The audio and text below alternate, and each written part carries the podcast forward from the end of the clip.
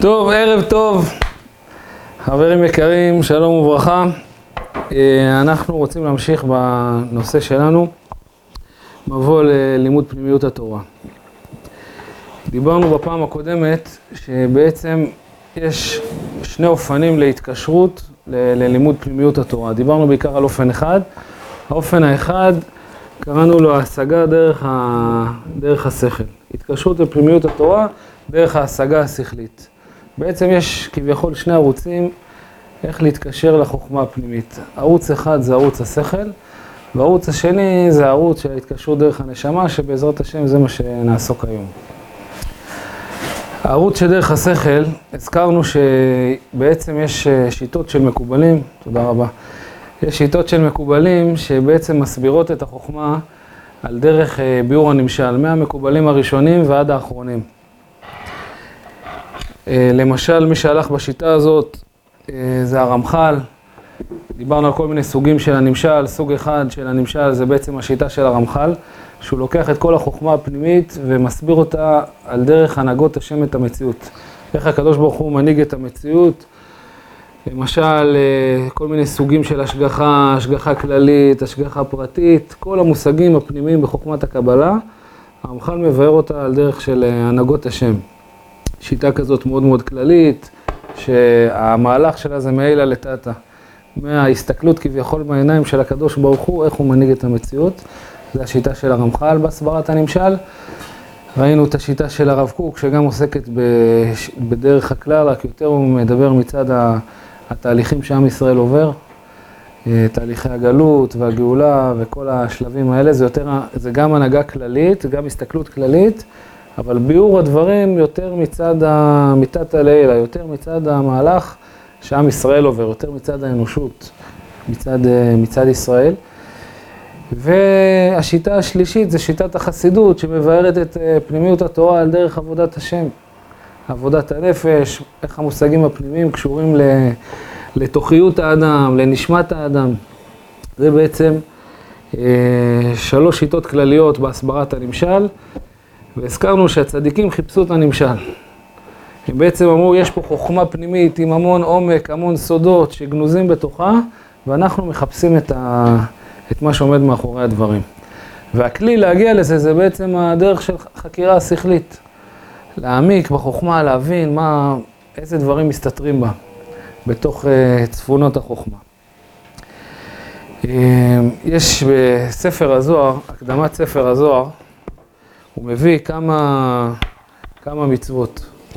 מונה כמה מצוות, מתחיל במצוות אהבה, אחרי זה מצוות היראה, אחרי זה להכיר בכך שהקדוש ברוך הוא הוא רב ושליט, הוא גדול ועליון, וכל העולם, כל הקמא כלא חשיב, כל העולם עין ואפס ביחס אליו. והמצווה הרביעית, הרביעית שאומר ספר הזוהר, פיקוד הרביעה למינדה דהשם הוא האלוקים. לדעת שהשם הוא האלוקים.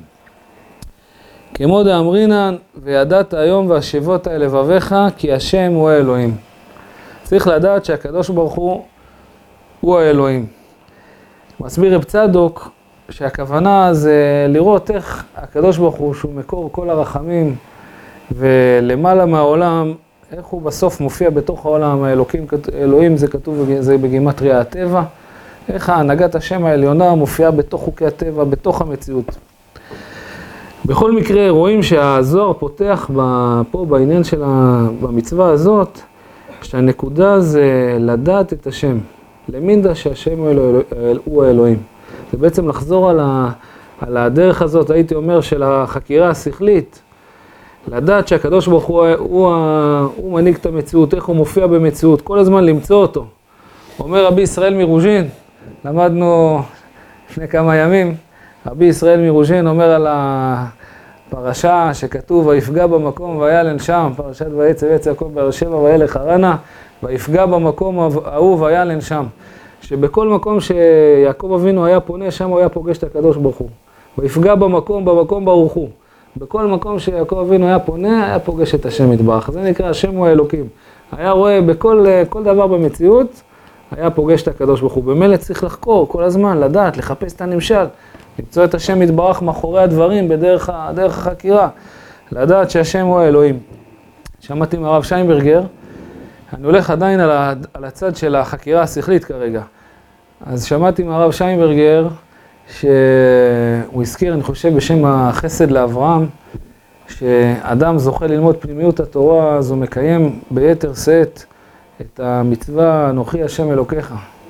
שבעצם לדעת את ה... מי זה הקדוש ברוך הוא, אנוכי השם אלוקיך, אם אה, זוכים ללמוד פנימיות התורה בעומק, זוכים לדעת הקדוש ברוך הוא יותר ויותר, כי בחוכמה הפנימית זה המון המון צדדים נעלמים של השם יתברך, איך הוא, אם אנחנו כרגע הולכים על דרך הנמשל, איך הקדוש ברוך הוא, אה, אה, מה הרצונות שלו, מה הפעולות שהוא עשה בשורשי המציאות, במציאות בעצמה, כביכול אה, להכיר את החדרים הפנימיים, מביאני המלך חדריו.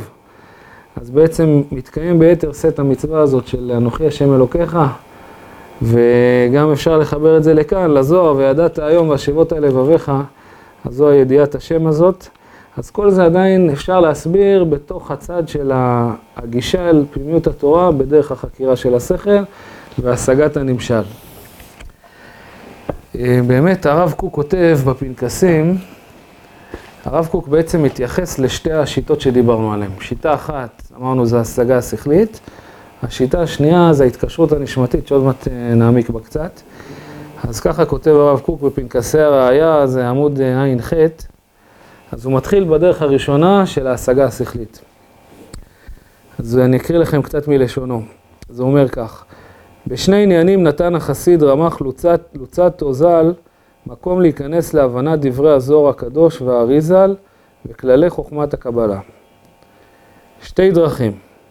דרך אחת, בכלל האלף, שהכל הוא עניין הוראת דרכי ההנהגה בעבר, בהווה ובעתיד. שבעצם החוכמה הזאת היא מבטאת את דרכי הנהגת השם. זה לא רק דברים, איך הם נוצרו עד עכשיו, אלא גם איך הקדוש ברוך הוא כרגע מנהיג את המציאות. זאת אומרת, תלמד את החוכמה הזאת, אתה תבין איך הקדוש ברוך הוא כעת פועל במציאות, איזה תהליכים מתרחשים, מה השורש שלהם, מאיפה זה נובע, גם למה זה קרה, מהיכן זה קרה, וגם כרגע איך זה מתנהל, וגם לאן זה עתיד ללכת בעתיד. ועל זה סובבים כל הפרטים להורות ייחוד שליטת הבורא יתעלה. ועניין המשלים והפרצופים ומצביהם, על זה יסובו. עכשיו אומר פה משפט חשוב. אבל הטעם שלא יהיו משלים לבד, רק עניין, עניינים פנימיים ואמיתיים וכולי. זאת אומרת, גם מה אומרת החקירה השכלית? היא אומרת, מה שכתוב בפנימיות התורה זה לא איזשהו משל, איזשהו סיפור כזה, שזה נגמר בדבר הזה. איזשהו משל חיצוני, גריידה. לא, יש שם עניינים עמוקים שמסתתרים מאחורה, עניינים אמיתיים, פנימיים, וממילא צריך לחקור, לחקור אחרי זה. זה בעצם שיטה אחת אה, שהוא מתייחס אליה. כן, הרב קוק מעיר, שהוא אומר, השיטה הזאת היא כביכול מכירה, נקרא לזה, את הפעולות של הנשמה, או של הקדוש ברוך הוא. איך הקדוש ברוך הוא פועל, איך הנשמה מופיעה. אבל היא לא מכירה את הנשמה בעצמה, היא רק מכירה את הפעולות. שנדבר על כל מיני תהליכים בחוכמה ונסביר שמבטאים אה, כל מיני עקרונות רוחניים, כמו ענייני ההשגחה, אה, או תהליכים שעוברים על עם ישראל, זה רק מבטא את הפעולות שמתרחשות במציאות, את התהליכים. אבל זה לא מבטא כביכול את הקדוש ברוך הוא בעצמו, את עצם הנשמה, את עצם האלוקות. זה מבטא את הפעולות שיוצאות, כן? לא, אז... שנייה, כן, כן. מה זה, אנחנו לא... אין עצם אלוקות. או, אז חכה, עוד מעט זה חכה לשיטה השנייה.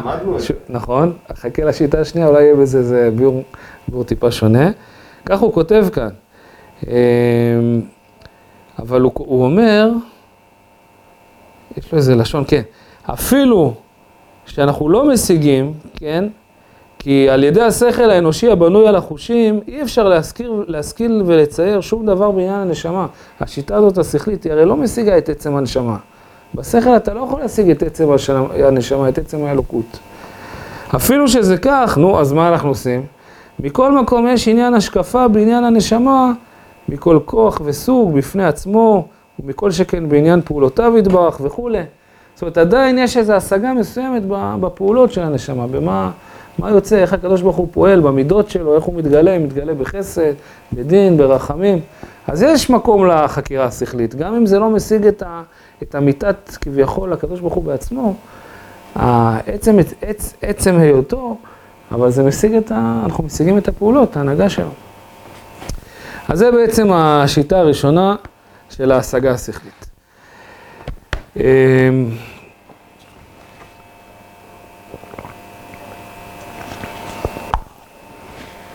אבל בעצם עולה שאלה גדולה על השיטה הזאת, כמו שהרב קוק פה קצת רמז לזה. איך שייך בכוח השכל, שזה כוח מוגבל, אנושי, שמתגלה בגוף האדם, איך שייך להשיג ענייני אלוקות שהם למעלה מכל ענייני העולם הזה? הרי הקדוש ברוך הוא אין לו גוף ולא דמות הגוף. אל מי תדמיוני ואשווה. לא שייך לדבר על, על עניינים אלוקיים כביכול בכלי הזה של השכל. הרי העניינים האלוקיים, העניינים הרוחניים, הם מופשטים מכל זמן ומקום ושינוי ותנועה. כל המושגים שהעולם שלנו נתון בתוכם. עולם של זמן, עולם של אה, הגבלה של מקום, כל ההגבלות האלה של העולם לא, קיים, לא קיימות בעולם הרוחני. אז איך אפשר להשיג בכלי השכל את האלוקות? הרי זה לעילה לעילה מה, מה, מהתפיסה השכלית, לכאורה. אמנם ביארנו לאותה שיטה שיש אה, כביכול השכל, הקדוש ברוך הוא נתן איזה כוח לשכל לתפוס את האלוקות, הזכרנו את התניא, שככה כותב בפרק ה', שאף על פי שנאמר על הקדוש ברוך הוא, לעת מחשבה תפיסה בכלל וכלל, עדיין הכוח של השכל תופס בהשם יתברך. אבל עדיין עולה השאלה, איך, איך זה ככה? איך יכול להיות שהשכל, שהוא כוח אנושי, ישיג ענייני אלוקות? לא, לא, לא, מתקבל על, לא מתקבל על הדעת. שמוגבלת, לא מתקבל, לא מתקבל איך נתפוס דברים שהם למעלה מה, מהענייני העולם. זה בעצם השאלה שעולה כנגד השיטה הזאת. מכאן אנחנו בעצם מגיעים לשיטה שנייה, שיטה שאומרת שההתקשרות לחוכמת הקבלה ולפנימיות התורה זה בעצם התקשרות, התקשרות שהיא לא התקשרות של שכל ולא התקשרות של רגש, זה התקשרות של עצם הנשמה. בעצם האופן ההתקשרות לחוכמה הפנימית זה בעצם קשר הנשמות. אני קצת אסביר למה אני מתכוון. זה גם לא רגש בעצם. לא רגש זה יותר עמוק, יותר עמוק מכל הכוחות שמסורים לנו, נקרא לזה כוחות העבודה, כוחות של הרגש, הכוחות של השכל. האדם בעצם מורכב מכמה כוחות. יש באדם אה, כוחות חיצוניים יותר שהם קשורים יותר לעולם של המעשה. כן, אדם אה, קם בבוקר, עושה מעשה חסד, עוזר ל, אה, לאיזה עיוור לעבור את הרחוב. יש, יש עניינים של אה, מעשים, שאדם יכול להופיע טוב במעשים שלו. כן? אה, כוח יותר פנימי מעשים זה הכוח של הדיבור. שאדם לוקח את הכוח, כתוב אין ישראל, אין ישראל כוחן אלא בפיהם. הכוח שלנו זה בפה. אז הפה זה כוח למשל אה, להקשיב לחבר, לשוחח איתו, לדבר איתו, להתפלל, לעסוק בתורה. זה כוח יותר פנימי מעצם העשייה, זה כוח כבר שמבטא את הנפש, את הנפש החוצה בצורה של, בצורה יותר פנימית. כוח יותר פנימי מהדיבור זה כוח המחשבה. המחשבות לא מגולות לאחר, אלא אם אני יוציא אותן על ידי דיבור, אבל הן לא מגולות לשני. זה כבר כוח עוד יותר עמוק. וכוח עוד יותר עמוק זה בעצם הרצון של האדם. מה בכלל מעורר אותו, מה המניע שלו לחיים, ממילא זה גורם לו מה הוא רוצה לחשוב, מה הוא מדבר, איך הוא חי, איך הוא מתנהג. אז כל הרבדים האלה זה רבדים בתוך האדם, שזה רובד לפנים מרובד, היכל לפנים מהיכל. אבל קודש הקודשים, ההיכל הפנימי, זו בעצם הנשמה שלנו. שהיא יכולה להופיע ברצונות, היא יכולה להופיע במחשבות, בדיבורים, במעשים, אבל יש את עצם הנשמה, שזה בעצם החלק אלוקה שמצוי בתוך האדם. ההשראת השם יתברך שמצויה בכל אחד ואחד מאיתנו. שפת הקבלה זה בעצם התקשורת של הנשמות עם השם יתברך. זה התקשורת של החלק הכי פנימי באדם, זה כביכול לתת איזה מרחב כזה של אה, חיים לנשמה. זה משהו שהוא לא בהכרח נתפס בשכל. הוא לא בהכרח, אתה יכול להסביר אותו, אתה יכול אה, להרגיש אותו. יכול להיות, שזה, יכול להיות שזה מתרחש בכל הרבדים. שאתה גם מרגיש ואתה גם קצת תופס. אבל עמוק עמוק מכל, ה, מכל חוויית הנפש הזאת בהתקשרות אל הלימוד, זה בעצם החוויה של הנשמה, שהיא מעל השכל. זה כמו לתת לנשמה לדבר, לתקשר עם הקדוש ברוך הוא בצורה בלתי, בלתי מודעת. אתם מצליחים להבין מה, מה אני מנסה להסביר? כן, מה נפקא מינה? איך מגיעים? רגע, נפקא מינה דיברנו קצת פעם קודמת, ועוד מעט נדבר גם איך מגיעים. אבל קודם כל, מה זה? זה בעצם אומר שהחוכמה הפנימית, שפת הקבלה, כל המושגים האלה, עולמות, ספירות, פרצופים, כל הדברים האלה זה בעצם שפה של הנשמה. זה לא רק נמשל על איזה שהם רעיונות עמוקים, זה גם זה יכול להיות. אבל זה הרבה הרבה יותר מזה. זה בעצם, ה... זה בעצם השפה וה... זה עמוק כזה. כמו- עולם המושגים הפנימיים של הנשמה. שה... שלומדים את הספרים הפנימיים, כתוב שאדם יכול לעשות סיום מסכת, הספר הזוהר גם בגרסה, גם אם הוא לא מבין. בשונה ממסכת אותה, ממקל- ממה שכתוב בלימודים אחרים, שאדם צריך להבין, יש נחלקו ארונים, מה רמת ההבנה שצריכה להיות על- על סיום מסכת. אבל כתוב להלכה שאדם שלומד ספר הזוהר רק בגרסה, אז הוא יכול לעשות על זה סיום. למה? כי בעצם הא- האותיות זה כמו איזה לבת אש, כמו שכותב הרמח"ל, מופיע בסוף אה, המסילת ישרים, יש אה, קונטרס כזה נקרא דרך עץ חיים, כותב שם הר- הרמח"ל שאנחנו מזכירים את אותיות התורה, זה כמו לבת אש כזאת. ההזכרה של האותיות זה כמו אש בוערת, אש הנשמות, שהולכת ובוערת, והשפה הפנימית היא בעצם, נקרא לזה האש היוקדת של הנשמה. אז הנשמה חיה, מתעוררת. קשה לתפוס את זה, כי אני מדבר בעצם על רבדים שהם למעלה, מה, למעלה מהתפיסה, למעלה מכלי השכל והרגש. אבל זה בעצם, ה, זו הגישה של הקבלה הספרדית, שבעצם עניינה אה, להסביר שהחוכמה היא, היא שפת הנשמה. ככה גם הרב קוק כותב כאן, שזה בעצם אה, דרך אחרת. אה, שזה בעצם דרך כזאת שלהגיע לעומק החוכמה, זה בעצם סוג של, אה, הייתי אומר, מדרגות אל השגת הנבואה. זה בעצם איזה שהם, אה, חוכמת הקבלה בהקשר הזה זה בעצם חוכמה של נבואה שהשם מאציל, מאציל לנבראיו. זה בעצם איזשה, איזשהו, הדרך להתקשר אליה זה דרך רוח הקודש, דרך הנ- הנבואה. אומר ככה הרב קוק, אה, מה, הם לא לומדים, המקובלים לא לומדים עם השכל? זה לא שלא. כאילו. הרובד היותר עמוק של ההתקשרות אל החוכמה, זה ההתקשרות של הנשמה. לומדים גם דרך השכל, אנחנו בהמשך נדבר שבעצם צריך את שתי השיטות. אבל זה, זה שתי בחינות של התקשרות, ולכאורה השיטה הזאת זה השיטה היותר עמוקה. להם כאילו. דרך עבודה על המידות, דרך עבודה על ההליכה בתורה ומצוות, והמידות, ותיקון הנפש, כמו שכותב רב חיים ויטל אה, בספר, אה, אה, איך נקרא הספר? לא. לא, רב חיים ויטל. בכל מקרה, הוא כותב שם שער רוח הקודש. אז הוא כותב שאדם שמתקן את המידות שלו ואת הנפש, והולך בדרך המצוות, בהכרח רוח הקודש יבוא. כאילו אין מעכב, ברגע שאדם הוא בצורה מתוקנת, זכה, קדושה וטהורה, בהכרח רוח הקודש יבוא. סופר הרבה צדיקים, סופר על הרב הנזיר, שהיה, ערך את הספרים של הרב קוק. אז uh, מסופר שהיה יוצא למדבריות, היה מחפש uh, להשיג רוח הקודש ונבואה. יוצא, יוצא לחפש את ה... זה מה שהוא חיפש. אז יש דרגות כאלה, אמנם הנבואה הסתלקה אחרי חורבן בית שני, אבל שאריות וניצוצות מהנבואה, יש כל מיני מדרגות בנבואה. אז יש מדרגה של רוח הקודש, שזה מעין ההאצלה כזאת של הקדוש ברוך הוא בתוך השכל של האדם. זה לא ההשגה השכלית שדיברנו קודם, זה ההאצלה האלוקית בתוך שכל האדם, זה נקרא רוח הקודש. אז זה בעצם דרך ההתקשרות. להגיע לעומק הפנימיות של התורה, זה בעצם שאדם זוכה, זוכה להגיע למדרגה הזאת. אז יש את הרובד השכלי שהוא, הייתי אומר, שלב בדרך, אבל יש את הרובד היותר עמוק, הרובד הנשמתי. אה, באמת, אז הרב קוק ככה כותב כאן, איפה זה הכלל הבית? הוא מציין כאן,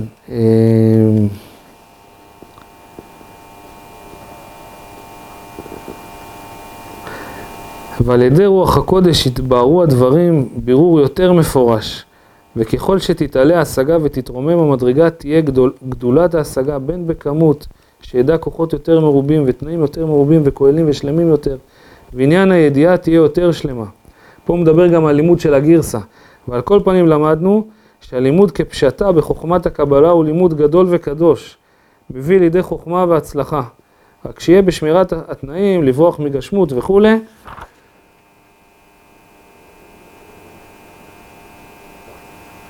בקיצור, אז פה הוא מדבר על העניין הזה, שהדרך השנייה, דרך אגב רמוז כאן שזה שתי בחינות של דרך שהרב קוק לומד בתוך הרמח"ל.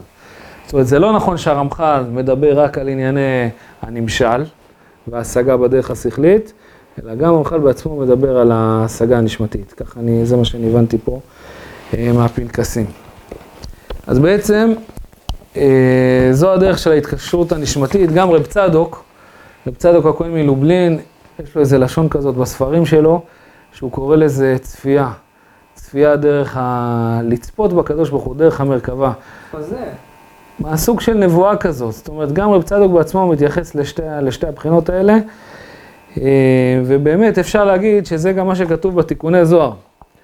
כתוב בתיקוני זוהר שנודע בשערים בעלה, מה שאנחנו שרים באשת חי, שלמה המלך. נודע בשערים בעלה, אומר, איך אנחנו יודעים את הבעל? אנחנו זה, הכנסת ישראל זו האישה.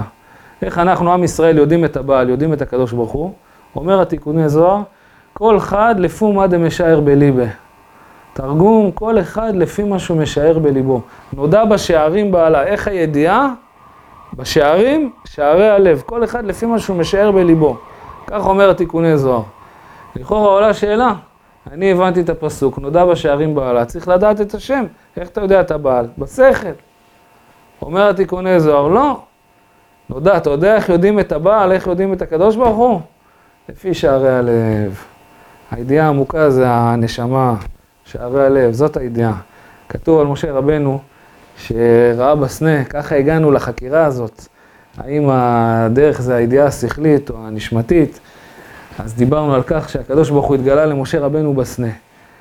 ומשה רבנו כתוב שהוא ויסתר משה פניו, ושאלנו האם זה הדבר טוב שמשה רבנו מסתיר את פניו, שהקדוש ברוך הוא רוצה להתגלות, או שזה היה חיסרון. אז באמת נחלקו בזה חז"ל. והרב קוק בעין היה מסביר שהמחלוקת, מי שאומר שזה היה דבר אה, לא טוב שמשה רבנו הסתיר את פניו, אז הוא אומר כי הנקודה זה השכל, ההשגה השכלית. הקדוש ברוך הוא מתגלה לך ואתה לא יודע אותו, חיסרת בידיעה, חיסרון. זו השיטה שאומרת שהעיקר הדרך וההופעה של העצמיות של האדם מתגלה דרך השכל. ממילא לא ידעת, הקדוש ברוך הוא מתגלה אליך. חיסרת, חיסרון.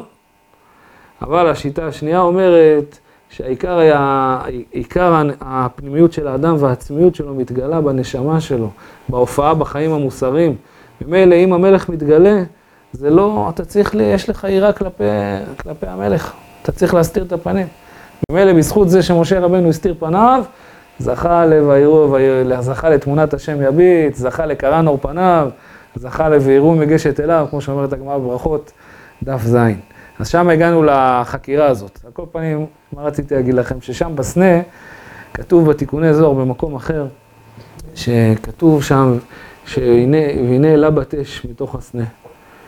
הסנה מתואר כאלה בת אש, יש בעצם שיח כזה, עץ עולה באש, אבל הוא לא נשרף, והסנה איננו עוקל. אז אומר התיקוני זוהר, מה זה לה בת אש?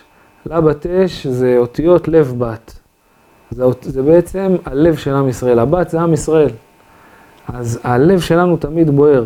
זה הנקודה של ההתקשרות דרך הלב. הסנה זה כמו, אפשר להגיד, ההתקשרות לקדוש ברוך הוא, כמו האש שרוצה לעלות למעלה. איך עולים למעלה? דרך הלב, דרך הלב של הבת. כי הלב שלנו תמיד בוער, גם אם במעשים, לא תמיד אנחנו מצליחים להופיע את זה נכון, בצורה טובה, אבל הלב של כל יהודי תמיד בוער לקדוש ברוך הוא, זה העלה בת אש. משם אני אומר, יצאנו לשאלה האם הנקודה זה החקירה השכלית או ההשגה הנשמתית, ואפשר להגיד שבאותו המקום ממש, שם רואים את העניין של ההתקשרות דרך, ה, דרך הנשמה. אז אחרי שאמרנו שיש בעצם דרך של התקשרות דרך הנשמה לחוכמה הפנימית, אז שמעתי בשם הרב מורגרשטרן, שהוא אה, בעצם אומר שכל סוגי החוכמה, כל סוגי הלימוד התורה הם מתחלקים לבחינות בתוך הנשמה. אם הדרך העמוקה בהתקשרות אל התורה, אפשר להגיד גם אל תורת הנגלה, זה בעצם ההתקשרות של הנשמה, רק שההתקשרות בחוכמת הקבלה זה יותר מיוחס לנשמה, אז בעצם כל התורה זה בעצם קשר של נשמות ישראל לקדוש ברוך הוא. כל לימוד תורה. מעבר לקשר השכלי ומה אנחנו תופסים. וזה אנחנו עוד פעם לא באים לוותר על הקומה הזאת, צריך ללמוד את התורה, שזה יעורר אותנו גם אה, לרגש ולהתלהבות, וגם לדעת ולזכור את התורה. אומר בעל התניא שיש מצוות ידיעת התורה. צריך לי, מלבד המצווה לעסוק בתורה, יש מצווה לדעת את התורה, לזכור. לזכור מה שאתה לומד. יש ראשונים שאומרים שאם אדם שוכח דברים מהתורה, הוא עובר על איסור לאו, פן תשכח. מחלוקת ראשונים. הוא עושה את זה בכוונה. מחלוקת, כן, נכון, יש מחלוקת ראשונים. רבנו. כן, נכון, נכון, נכון. אבל אה, צריך לדעת שיש גם מצוות ידיעת התורה. אז אה, בכל אופן, אז יש כמובן גם את הרובד של השכל, אבל בתוך הרובד של הנשמה, עכשיו אני רוצה לפרט את זה. יש, אנחנו יודעים, בפנימיות התורה יש בעצם תמיד חמש בחינות, כנגד אה, אותיות של שם הוויה ברוך הוא. קוצו של יוד, שזה כנגד הכתר, התג של היוד, היוד בעצמה כנגד החוכמה, הה"א העליונה כנגד הבינה, הוו כנגד התפארת, זעיר אנפין, והה"א התחתונה כנגד המלכות. ואומר הרב מורגרשטיין שבעצם יש חמש בחינות של לימוד תורה שמכוונות כנגד חמשת הבחינות האלה, שהן בעצם חמש בחינות בתוך הנשמה. כתוב במדרש, וכתוב ככה בספרים, שיש חמש בחינות לנשמה. מה שנקרא נרן חי, נפש, רוח, נשמה, חיה ויחידה. מלמטה למעלה, נפש, רוח, נשמה, חיה ויחידה. בלי להיכנס לעומק ההסברה, מה זה המושגים האלה, אומר הרב מורגשטיין כך, שאדם לומד את המקרא, כתוב בין אה, חמש למקרא. אדם עוסק במקרא, בתורה שבכתב, בפסוקים. הוא בעצם מצד לאן הוא מכוון, איזה כוחות נפש מעוררים אצלו, איזה חלק בנשמה הוא מבטא ובו הוא מתקשר לקדוש ברוך הוא, זה נקרא שהוא מכוון כנגד הנפש. שזה מצד הספירות נקרא גם כנגד המלכות. שמה המשמעות של הדבר הזה? העניין של המלכות, ועכשיו אני מסביר את זה גם על דרך עבודת השם, העניין של המלכות זה נקרא ביטול בדרך של קבלת עול. נגיד אחד אה, לא מזדהה עכשיו עם התורה והמצוות. זה קשה לו, הוא אומר, תעזוב עכשיו שלוש תפילות, לעסוק בתורה, שים ציצית, להניח תפילין, זה קשה מאוד.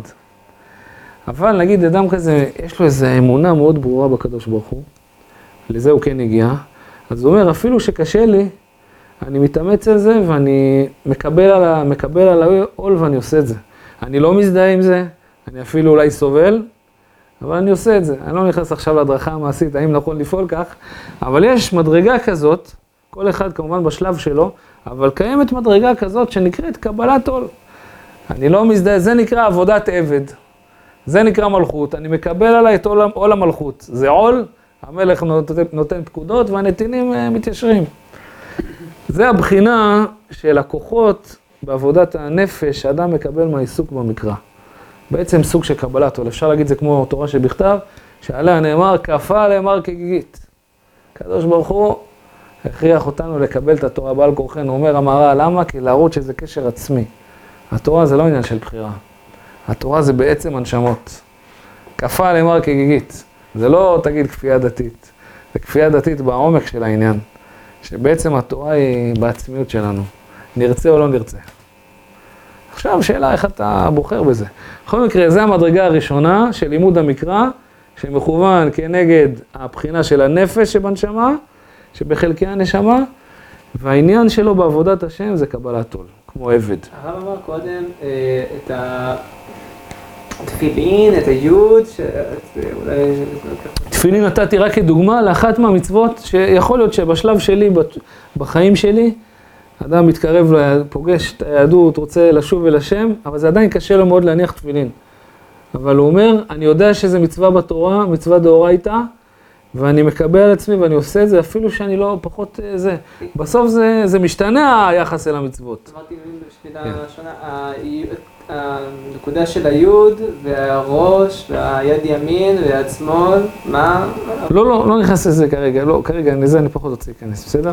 למשמעות. יפה, זה העניין הראשון, הראשון של לימוד המקרא, שמכוון כנגד הנפש. הדבר השני בלימוד זה לימוד המשנה. כתוב בין, בין חמש למקרא, בין עשר למשנה, אומרת המשנה. מה העניין של המשנה? זה מכוון כנגד הרוח. יש לנו נפש, רוח, נשמה. המשנה מכוונת כנגד הרוח.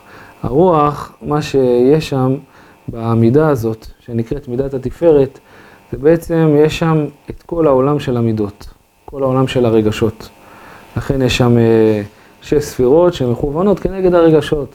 חסד, גבורה, תפארת, נצח, עוד יסוד. חסד זה כנגד האהבה, גבורה זה כנגד היראה, תפארת זה כנגד הדבקות וכולי. אז זה בעצם קשור לכל העולם של המידות. לימוד המשנה, שאדם עוסק במשנה, במובן הפנימי, זה בעצם נותן לו כוח לעבוד על המידות שלו, על הרגשות שלו.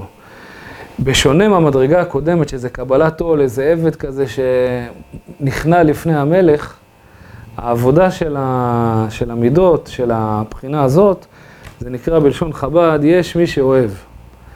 אני מרגיש שיש לי ישות, ואני, מתוך ההרגשה של הישות שלי, אני משתמש עם כל הכוחות שהשם נתן לי, לאהוב אותו, לירא ממנו, וגם כלפי החברים, לאהוב, לירא וכולי.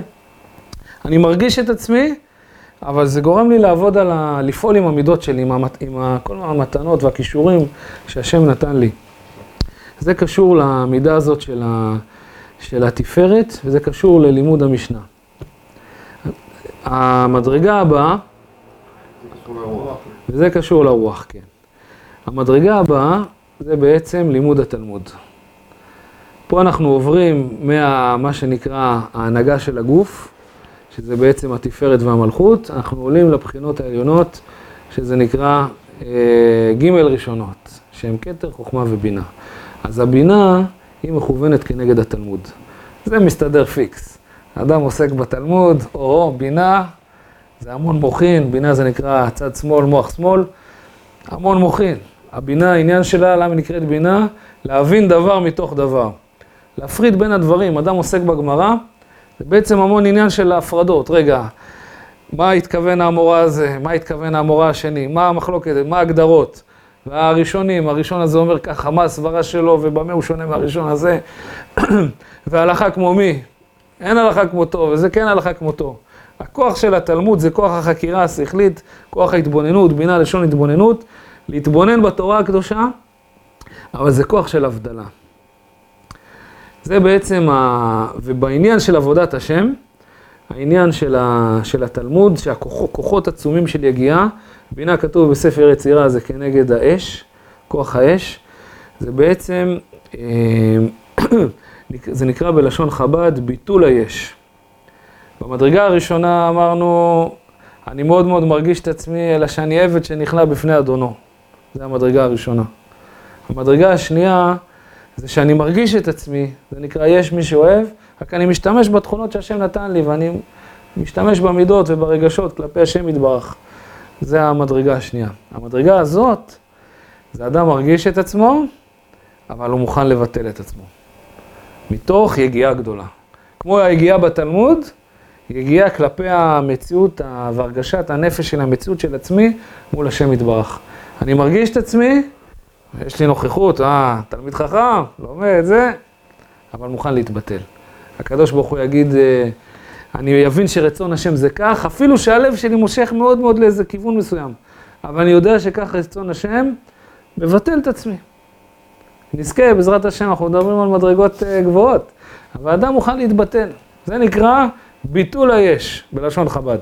אז הכוח של התלמוד הוא מכוון כנגד אור הנשמה, חלק הנשמה שבנשמה, וכנ... ומצד העבודה כנגד ביטול היש. ואמרנו, זה קשור לתלמוד, כוחות היגיעה והלימוד וכוח ההפרדה.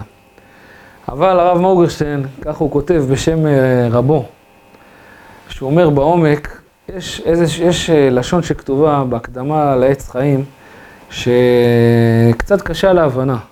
כותב רב חיים ויטל, שאלו שעוסקים רק בנגלות התורה, חס ושלום, בצורה, אה, נקרא לזה, לא מתוקנת. ודאי יש אנשים שהעניין שלהם זה הבחינה שלהם לעסוק רק בנגלות התורה. אבל בכל מקרה, יש, יש כאלה שזה העניין שלהם, הם נשלחו לעולם לדבר הזה, והם יכולים להגיע לדבקות בהשם יתברך רק דרך העיסוק בנגלה. יש דברים כאלה. אמ, אבל רב חיים ויטל כותב משהו שהוא, לפחות בחיצוניות, נראה אחר ממה שכרגע אני אומר, זה שהעיסוק רק בנגלות התורה, זה עלול להביא חורבן.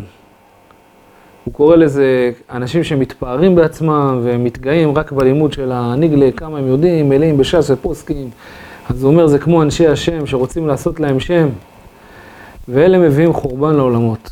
כך הוא כותב, דברים חריפים. ולכאורה, מה, מה העניין? מה העניין שהעיסוק בנגלות התורה מביא חורבן? לעסוק בנגלות התורה זה דבר עצום, מה זאת אומרת? לדעת איך לחיות. הלוואי נזכה לסיים איזה מסכת אחת, לסיים את הש"ס, הלכה, שולחן ערוך, לדעת, הלוואי נזכה, איך זה, זה מביא חורבן. נותן פנים בתורה. אז הוא אומר, אומר הרב מורגשטיין בשם רבו, שהנקודה זה המהלך הפנימי שבתוך הדברים. הזכרנו קודם שכוח התלמוד הוא כנגד העמידה הזאת שנקראת בינה, כוח ההתבוננות. העניין של הבינה זה הבדלה, כמו שתיארנו קודם. לקחת שיטה, להגיד השיטה הזאת, זו לא השיטה האחרת. זה בעצם בעומק כוח של פירוד. כן? הפירוד הזה הוא טוב, אחרת איך תחיה, איך תפסוק, יש פה מלא, יש פה ים, אתה הולך לאיבוד. אתה צריך לדעת להבדיל, מה, מה הדרך הנכונה, מה, לסלול לך את המסלול. כמובן שיש עומק טוב בפירוד, אבל יש גם עומק שהפירוד הוא פירוד, כן? אז כך הוא מסביר מה רב חיים ויטל uh, התכוון, שהמהלך הפנימי, התנועה הנפשית של העיסוק ב, בתלמוד, הוא בעצם בבחינה מסוימת, יש בו גם פירוד, וזה קשור ל, ל, לחורבן, חורבן העניין שלו זה פירוד. אז יש איזשהו דבר נעלם כזה שגנוז, וכמובן צריך להסביר את הדברים בצורה יותר עמוקה. אבל זה הכיוון, לא רוצה עוד להתעכב על זה. וזה מביא אותנו למדרגה הבאה, שזה בעצם ה... אבל רק לפני זה, הדרך של עבודת השם, שבעצם אה, רמוזה, ב... כן, דיברנו בעניין הזה של התלמוד, אמרנו, זה נקרא ביטול היש. לקחת את המציאות שלנו ולבטל אותה, וזה העניין של כוחות היגיעה. הדרך הבאה זה בעצם לימוד פנימיות התורה. פנימיות התורה היא מכוונת כנגד החוכמה. העניין של החוכמה זה בעצם הביטול של כל המציאות. אני אסביר רגע על דרך עבודת השם. זה לא רק שאני מרגיש את עצמי, ואני אומר, אני מוכן להתבטל, אני מתייגע בתורה, עד שאדם, הנפש שלו נעשית זכה ועדינה. הוא מוכן להיות, אה, להתבטל בפני, בפני כל אדם, בפני, בפני השם יתברך. אלא כל המציאות בטלה, זה נקרא ביטול המציאות. כשאדם אוחז במדרגה הזאת של החוכמה, הוא רואה את כל העולם אלוקות. זה לא רק שהוא מרגיש את עצמו ובטל, אלא כל העולם בטל בפניו. בעיניים שלו, כל העולם בטל בפני השם. הוא רואה את כל, ה, כל המציאות, הוא רואה את אור האלוקות. מדרגה מאוד מאוד עליונה, שזה בעצם הכוחות שנמסרים לאותו אדם שעוסק בפנימיות התורה. ולמה זה קשור לפנימיות התורה? נחזור למה שהסברנו קודם, כי הגמרא, העניין שלה זה, בעומק זה פירוד. פנימיות התורה, העניין שלה בעומק זה אחדות. הזכרנו שרב חיים ויטל בהקדמה כותב, אחד מהתנאים זה בקש שלום, לבקש שלום, להיות איש של שלום, איש של אחדות. אז אמרנו שזה תנאי כזה שמבטא את כל החוכמה. כי בעצם עניין פנימיות התורה זה בעצם אחדות. מה זה, מה זה אומר, איך זה בא לידי ביטוי? למשל, אנחנו אומרים שספירה מסוימת, היא לא עומדת בפני עצמה, מה זה ספירה? זה מידה מסוימת, שהקדוש ברוך הוא בוחר להתגלות בה. זה לא דבר שעומד בפני עצמו, אלא זה חלק ממערכת יותר גדולה, שנקראת פרצוף לצורך העניין. והפרצוף הזה הוא חלק ממערכת יותר גדולה, שנקרא עולם. זה בעצם להגיד איך כל בחינה היא קשורה למערכת שלמה. זה בעצם תנועה של אחדות, זה לא תנועה של פירוד. זה להגיד איך הדבר הזה הוא חלק מזה, וזה חלק מזה, והחלק הזה הוא חלק מזה. הכל שם, מי שלומד גם את הפנימיות, רואה המון אה, בחינות של התקללות. של מדרגות אחת בשנייה, זה דרך הקדושה, תמיד להתחבר, להת, להתקלל. ולכן זה קשור למידת החוכמה, שעניינה זה ביטול המציאות, לראות איך כל המציאות מאוחדת, זה הכל אור השם, זה הכל דבר אחד. זה בעצם המעלה של פנימיות התורה. מה יותר גבוה מזה? אז ראינו קודם כל שכל התורה קשורה לנשמה. דיברנו עכשיו על ארבע מדרגות, נפש, רוח, נשמה וחיה. מקרא, משנה, תלמוד ופנימיות התורה. ואמרנו בעבודת השם זה בעצם יהיה קבלת עול, יש מי שאוהב, העניין של המידות, ביטול היש, להרגיש את עצמי ולהתבטל זה התלמוד, ויש ביטול המציאות, הכל אלוקות. מה יש יותר מזה? מה יותר מזה? מה יש? אז אומר, אומר הרב מורגשטיין, זה נקרא מידת הכתר, שמצד הלימוד זה עיקרי הפנימיות של פנימיות התורה. רזה דרזין. לדעת את סתרי התורה, לדעת את העומקים שלה, בין אם נלך על דרך הנמשל, בין אם נלך על דרך הרוח הקודש וההשגה הנשמתית, זה להגיע לעומק הדברים. זה עיקרי מידת הכתר, ומצד עבודת השם, זה נקרא ביטול בעצם. יש יותר גבוה מביטול המציאות. מה זה נקרא ביטול בעצם? זה אומר שכביכול, כמו שנאמר על משה רבנו, שכינה, שכינה מדברת מתוך גרונו, זה לא רק שיש איזה הרגש כזה, שהכל אלוקות, ואדם מרגיש בעצמו מעין איזה צינור כזה שהאלוקות עוברת דרכה, והוא הכל בטל ומבוטל בפני השם יתברך. זה לא רק זה, אלא זה להרגיש ממש את עצם האור כביכול, להרגיש ממש שאתה חלק, לא רק שאתה צינור בפני האור, אלא אתה ממש חלק מהאור. זה נקרא להרגיש את האני השם אלוקיכם. להרגיש כביכול שאתה חלק מהאני של השם יתברך. כתוב בספרים שהחוכמה נקראת עין. כמו שנאמר בפסוק, חוכמה מעין תימצא, זה הבחינה של עין. אין עולם, הכל אלוקות. או יש עולם, אבל בעומק הכל אלוקות. זה החוכמה. אבל הכתר נקרא אני. מה זה האני בהקשר הזה? זה לא שאני מרגיש את, את עצמי כישות נפרדת, אלא אני שכביכול מרגיש את האני של השם יתברך. זה דבר עמוק, אתם מבינים מה אנחנו אומרים? חלק ממנו. אני חלק ממנו, אבל לא רק שאני בטל אליו, אני מרגיש שאני חלק ממנו. אני מרגיש שאני מבטא אותו. זה נקרא מה שנאמר משה רבנו, שכינה מדברת מתוך גרונו. חלק מהשכינה. מי עוד הגיע? זה עמידת מי הכתר. זכו, אני לא יודע, זכו הצדיקים העליונים, זכו. כתוב בהקדמת ספר הזוהר שההערה של אה, בניהו בן יהוידע, אז ככה מפרש בעל הסולם, זה הערה של אור היחידה. אור היחידה זה כנגד הכתר, ועיין שם, בהזדמנות, שם הגיע למדרגה העליונה הזאת שכרגע אנחנו מדברים. אה, אז זה בעצם עדיין בדרך שפנימיות התורה זה ההשגה הנשמתית, ואמרנו שבעצם יש חמש בחינות, נפש, רוח, נשמה, חיה יחידה, ואמרנו שהפנימיות היא כנגד החיה, והעומק של הפנימיות היא כנגד היחידה. וזה דרגות מאוד מאוד גבוהות, לפי זה אנחנו יכולים להתחיל לקפוץ ולרקוד איזה מעלות יכולות להימשך עלינו בעזרת השם, חסדי השם עלינו, על עצם, עצם העסק בדבר. אני רוצה להעמיק איתכם עוד קצת. שאלה? כן. שמגיעים למדרגות, או אפילו מנסים משהו באזור, הדרך ביטוי של המדרגה, איך שהיא באה מילולית, היא תבוא על ידי פסוקים או דרשות שבאים מתוך התורה או מהנביא. כן. זאת אומרת, אני צריך, צריך למצוא איזשהו פסוק שמדבר על מה שאני רוצה לומר, ודרכו לה, להעביר את מה שאני רוצה לומר. איך שקיבלתי- מתקשרים אתה שואל? אתה שואל איך, נראית נבואה, איך נראית רוח הקודש, פסוקים וכולי? מסביר. כן, לא יודע, לא זכיתי. לא זכיתי. אדם נגיד מקבל איזשהו אור מסוים, שהוא רוצה להעביר אותו, אז זה צריך להיות על ידי דרשה או... אז רגע, אז דקה, יש באמת ספרים, תדע. יש דברים, יש באמת לא, יש ספרים? יש דברים.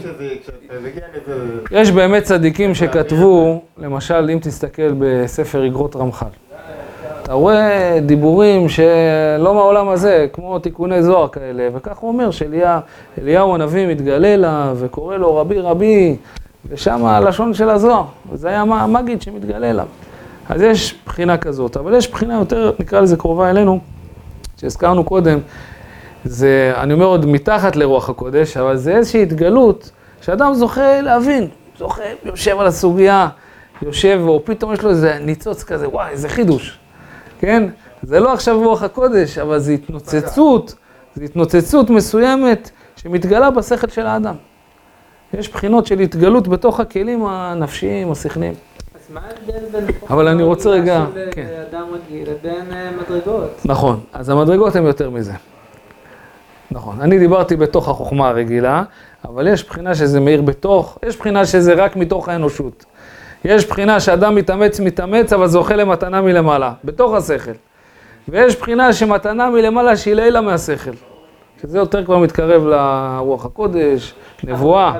וכולי. כן, הוא מקבל, מתגלה דרכו. הוא יודע שזה לא שלו. כן. הוא לא חשב על זה.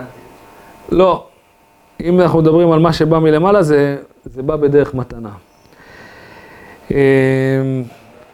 אמ, באמת, אני רוצה עוד קצת, עוד קצת להעמיק רק את הדברים. באמת, השתי, שני סוגי ההתקשרויות האלה שדיברנו, ההתקשרות השכלית וההתקשרות הנשמתית, אפשר להגיד שזה החילוק בין ספר הזוהר לבין uh, כתבי האריזה. אני עכשיו מדבר בתוך פנימיות התורה, על היחס בין ספר הזוהר לכתבי האריזה. כתבי האריזל, מי שעסק בזה זה בעיקר אה, עניינים של אה, חוכמה דרך השכל, לפחות ב, במפגש הראשון. אתה מגיע לאיזה עולם מושגים חדש, הולך לאיבוד, לא יודע מימין ומשמאל. אתה נכנס למים עמוקים, מים, אה, מים עמוקים בלב איש.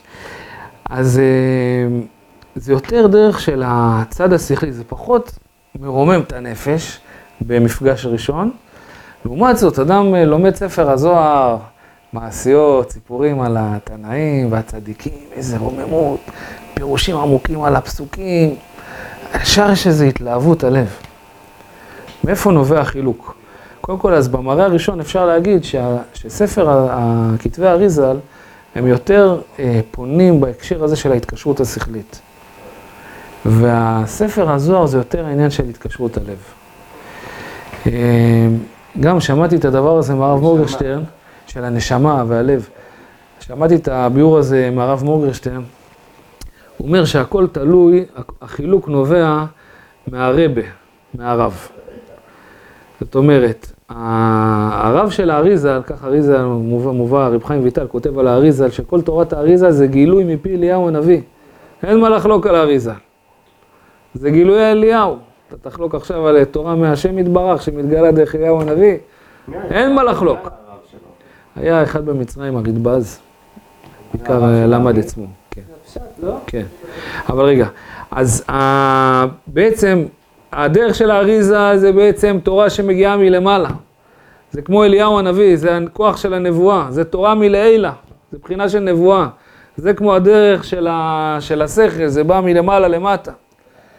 אבל הדרך של הבעל שם טוב זה תורה שבאה מלמטה למעלה, זה כמו הלב שמתעורר, כמו האש הזאת שמתעוררת. ולמה זה? כי כתוב שנשמת רב שמעון בר יוחאי, היא הופיעה אצל הבעל שם טוב. ככה כתוב שהבעל שם טוב היה ניצוץ, ונשמתו של, רבי שמעון הופיע אצל הבעל שם טוב. והרב של הבעל שם טוב, כתוב בספרים, היה אחיה השילוני. אחיה השילוני קשור לכל הסיפור עם ירובעם בן נבט, לחלוקת הממלכה, שקוראים את זה, קורא את השמלה. אז היה אחיה השילוני. וככה הרב מורגרשטיין ביאר שהדרך של אחיה השילוני, צריך לבאר למה, אבל זה דרך שמלמטה למעלה. זה דרך של עבודת הלב. ממילא זה התגלה אצל הבעל שם טוב, ומתגלה אצל רבי שמעון בר יוחאי, באופן הזה של, אה, של תורה של בא, של תורה, מליבה, תורת הלב, תורה שבאה ממעמקים. אז ממילא, לכן התורה הזאת יותר קשורה לה- להופעה הזאת של, ה, של הרגשת הנשמה, הנשמה מוארת. והאריזל יותר בשלב הראשון קשור לדרך החוכמה.